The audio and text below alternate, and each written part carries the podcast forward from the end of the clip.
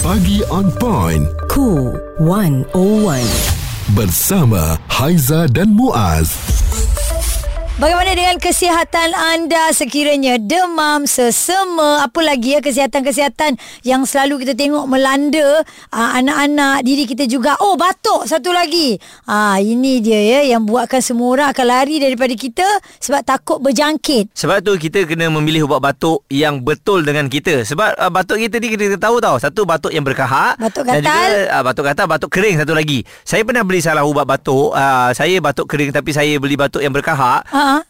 Tak memberikan kesan Aizah. So berpanjangan lah. Berpanjangan kan saya, Oh. saya rasa macam ubat batuk sama je lah apa masalah dia kan uh, rupa-rupanya memang setiap tu kita pergi jumpa doktor Ya. doktor akan bagi ubat batuk yang berbeza daripada farmasi yang kita beli Bila Muaz cakap banyak jenis batuk yang kita takut ialah ia memudaratkan diri. Okey? Dan um, kawan saya juga sebenarnya ada tau. Seorang ni lah kan yang jenis dia memang tak susah nak tidur. Mm-hmm. Jadi dia menjadikan ubat batuk Ah. sebagai pilihan dia untuk tidur. Tak boleh ke Bahaya bergantung ni. macam itu. Sebab dah Ha. menyalahgunakan pula ubat batuk. Ha. Sebab dulu ada orang yang kata kalau nak hayal, ah, ambil ubat batuk lah. Benda-benda Hmm. macam tu yang kita takut apabila disalahgunakan. Sebab tu dalam ah, hari ni Kesihatan 101 kita nak kongsikan bersama dengan anda. Pentingnya untuk anda mengetahui jenis-jenis ubat batuk yang ada sama ada di hospital Hmm. ataupun di farmasi. Ya, saya kalau nak memandu pemuan saya akan pesan dekat kalau kita tak sebab pergi doktor, pergi klinik apa, pergi farmasi, saya tak nak yang mengantuk ya kita akan cakap, betul Ah, tak? betul. Tapi dia kata okey, yang ni tak mengantuk, cuma bila tak mengantuk kak dia tak kuat lah, lambat sikit lah. Baik dia. Ha, begitu pula eh. Ah, ah. Ha,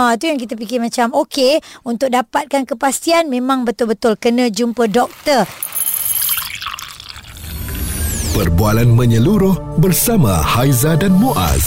Pagi on point. Cool 101. Semasa dan social. Kalau anda yang sedang batuk pagi ni kan uh, Rasa tak selesa Jangan lupa untuk berjumpa doktor mm-hmm. uh, Selain daripada ambil ubat ni Kadang-kadang mungkin Kalau batuk yang biasa-biasa Ada suka yang beli kat farmasi Betul. Tapi bila dah beli Haiza Dah masuk seminggu Masih lagi tak elok Saya rasa memang kena pergi dah Berjumpa dengan doktor ya Ya, mungkin tukar jenis ubat batuk ke tak sesuai dengan kita kan. Puan Siti Umairah Abu Hassan, pegawai farmasi hospital Tuanku Fauziah Perlis apa sahaja berkenaan dengan ubat batuk. Yang pertama sekali, uh, Puan Siti, kenapa kita minum ubat batuk ngantuk? ubat batuk ni mengantuk sebab dia punya aktif ingredient dalam dia lah ataupun bahan-bahan dalam dia lah. Hmm. Uh, bahan-bahan tu memang dia men- dia ada kesan uh, kita panggil kesan sedatif. Uh, kesan sedatif tu dia menyebabkan kita mengantuk lah. Tapi Oh. ubat batuk tu menyebabkan mengantuk lah. Dia ada ubat-ubat tertentu. Oh. Okey, jadi bila kita ngantuk tu, dia tidur tu maknanya proses penyembuhan berlaku waktu itu? Betul. Dia hmm. salah satu kesan ubat lah. Mm-mm, dah halang-halang Haizal tanya pasal ubat batuk ni mengantuk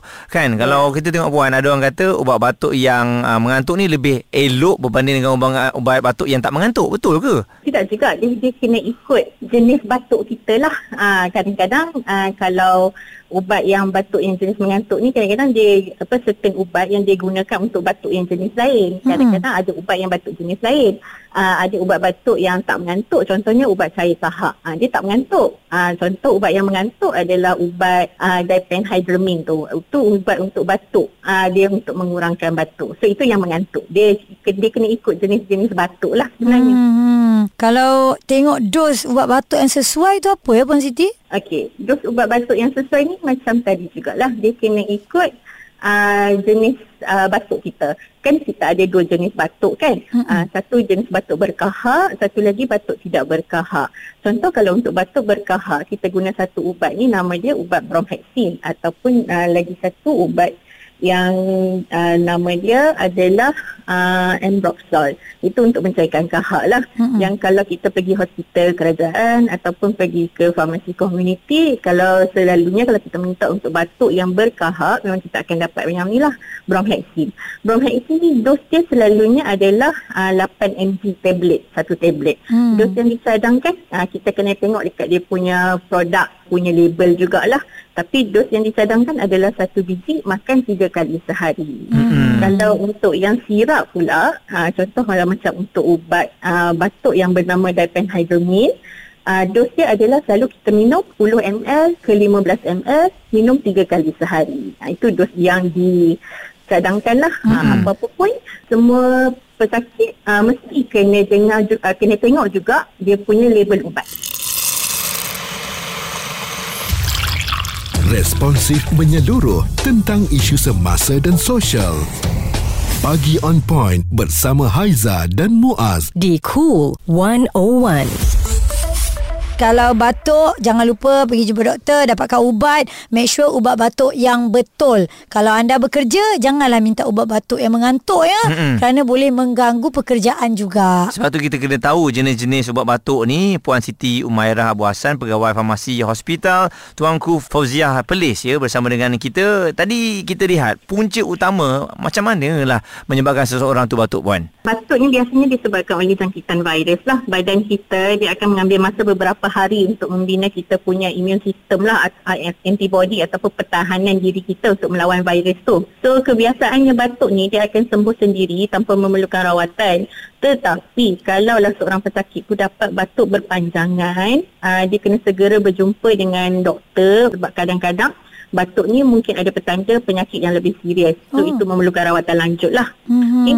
So antara punca-punca batuk yang uh, selalu dijumpainya adalah uh, penyakit yang berkaitan dengan virus seperti sesama, influenza, kita selalu dengar kan influenza semua tu kan. Yeah. Jangkitan pada saluran pernafasan seperti bronkitis atau sinusitis ataupun jangkitan paru-paru seperti pneumonia ataupun tuberculosis ataupun TB lah. Hmm. Okey, seterusnya adalah uh, batuk disebabkan alahan. Batuk disebabkan alahan ni dia special sikit lah. Dia reak, uh, batuk disebabkan reaksi alahan kalau seseorang tu dia memang ada history yang uh, kalau dia macam contoh kalau dia allergic kepada bulu haiwan so dia akan hmm. batuk so batuk jenis macam ni dia tak akan sembuh selagi uh, kita tak elakkan dia punya uh, penyebab lah hmm, lifestyle uh. kita kena bertukar lah ya betul betul hmm. puan hmm. kalau ada yang macam jenis alahan lah okay. hmm. so punca, punca batuk yang seterusnya adalah asma asma pun boleh menyebabkan batuk jugalah hmm. seterusnya asap rokok penyakit paru-paru seperti chronic obstructive pulmonary disease ataupun COPD, acid reflux ataupun asid yang asid dari perut naik semula ke esophagus. Ha, itu kita panggil acid reflux lah. Itu pun boleh menyebabkan batuk juga. Hmm. Okay. Lagi satu adalah ubat yang dipanggil uh, ACE inhibitors iaitu ubat tekanan darah tinggi lah. Itu pun salah satu side effect dia adalah batuk. Oh. Ha, itu antara penyebab yang boleh menyebabkan seorang batuk lah. Uh-uh. Jadi untuk yang ada anak ni pula puan ya kadang-kadang ubat batuk anak dalam simpanan kita dah habis. Yang tinggal hmm. ubat batuk dewasa je. Hmm. Anak pula yeah. batuk. Boleh ke yeah. kita pakai bagi ataupun yeah. uh, tak boleh langsung? Kena bawa pergi hospital ataupun farmasi okay. beli ubat batuk lain? Okey, untuk yang kanak-kanak special sikit lah. Uh, para pendengar semua perlu mengetahui tentang ini sebab sangat penting lah. Kanak-kanak um, berumur di bawah 2 tahun tidak boleh sama sekali diberikan sebarang ubat batuk ataupun sesema yang mengandungi decongestant uh, ataupun ubat yang untuk ketak hidung lah kita panggil kan. Mm-hmm. Antitasif untuk batuk yang kering ataupun antihistamin. Uh, itu salah satu ubat batuk lah. Contohnya diphenhydramine yang saya sebut tadi kan. Yeah. Mm-hmm. Okay. So ubat-ubat ni tidak boleh sama sekali diberi pada ubat uh, kanak-kanak berumur bawah 2 tahun kerana terdapat risiko berlakunya kesan sampingan yang serius dan boleh mengancam nyawa. Hmm. Sebagai alternatif, ibu bapa boleh meningkatkan pengambilan cecair lah untuk kanak-kanak yang tak boleh makan ubat batuk ni.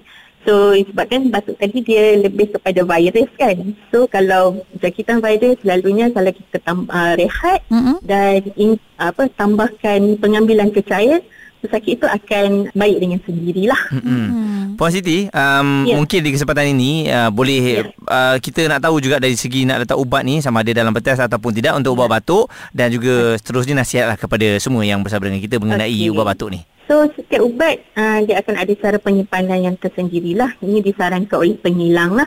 Jadi cara yang terbaik untuk mengetahui kaedah penyimpanan ubat batuk adalah dengan membaca dan fahami arahan yang terdapat pada label ataupun bungkusan sip bungkusan.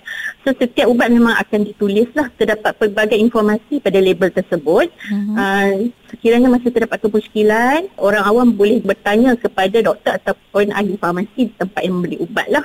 Okay, so antara suhu simpanan yang selalu uh, ada di botol uh, di label botol adalah uh, simpan pada suhu bilik selalunya ubat yang contoh macam sirap uh, antibiotik sirap Ya. Dia akan tulis simpan pada suhu bilik kalau untuk ubat batuk.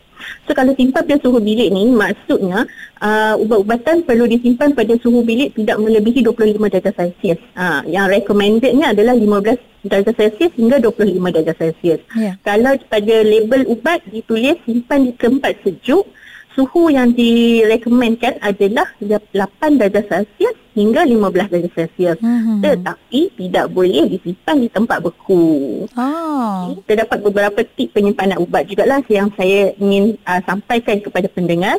Uh, satunya adalah uh, amalkan tulis tarikh ubat dibuka supaya kita tidak terlepas pada tarikh yang sepatutnya lah. Mhm. Mm-hmm. Atau macam tarikh expired kan. Ya. Ha, setiap kali nak makan ubat yang kita simpan, semak bau, warna, keadaan fizikal dan rasa ubat. Kalau dah berubah daripada yang asal, uh, kita lupuskan ubat tersebut. Okay? Simpan ubat secara berasingan dan tidak campur dengan uh, barang-barang lain.